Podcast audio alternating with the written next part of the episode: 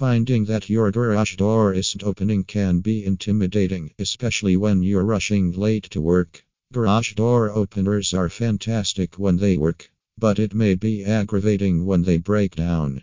Consider replacing the remote's batteries, but if it doesn't address the problem, it's time to look into other possible causes that might disrupt the door's opening.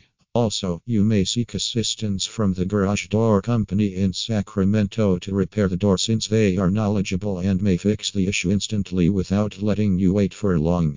However, here are a few plausible reasons why your garage door isn't opening.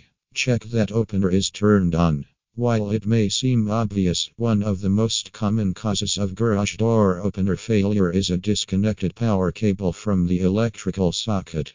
Examine the circuit breaker that powers the opener.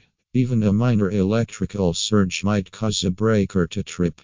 Check the breaker panel in your home to verify whether the breaker that powers your garage is no longer in the on position. If this is the case, toggle the breaker switch to off and then on to reset the breaker before attempting to use the garage door opener again. If the problem persists, call the professionals for garage door opener repair in Sacramento. Is the door locked from the inside? Some garage doors include manual locks with a garage door latch, preventing the garage doors opening when the lock is engaged. The garage door will not open if it is locked from the inside. While you've probably checked this already, we occasionally neglect the most obvious things, so it's worth mentioning and reviewing before moving on. Inspect the trolley to determine whether it has been unplugged. If the garage doors stop working, ascertain that it's attached to the trolley. All garage door openers include a pull chain or switch that disengages the trolley anytime you want to open the door manually. Considering that, double check to ensure the cord was not accidentally yanked and the trolley detached. If it was, reattach the trolley as per the directions in your owner's manual and you'll be good to go. The motor may have failed if the garage door is over 15 years. You can expect a lifespan of 10 to 15 years from your garage door opener, depending on how well you upkeep it and how often you open and close the door. You may extend the garage door opener's longevity by lubricating its moving components, reducing resistance while enabling the opener to work less hard to open the door.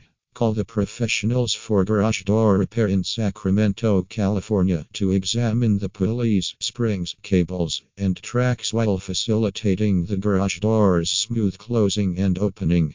However, if your garage door is more than 10 years old and isn't opening, perhaps it's time to replace it. Remove any debris or dirt from the photo eye. The photo eye is a small sensor that detects objects in the garage door's path.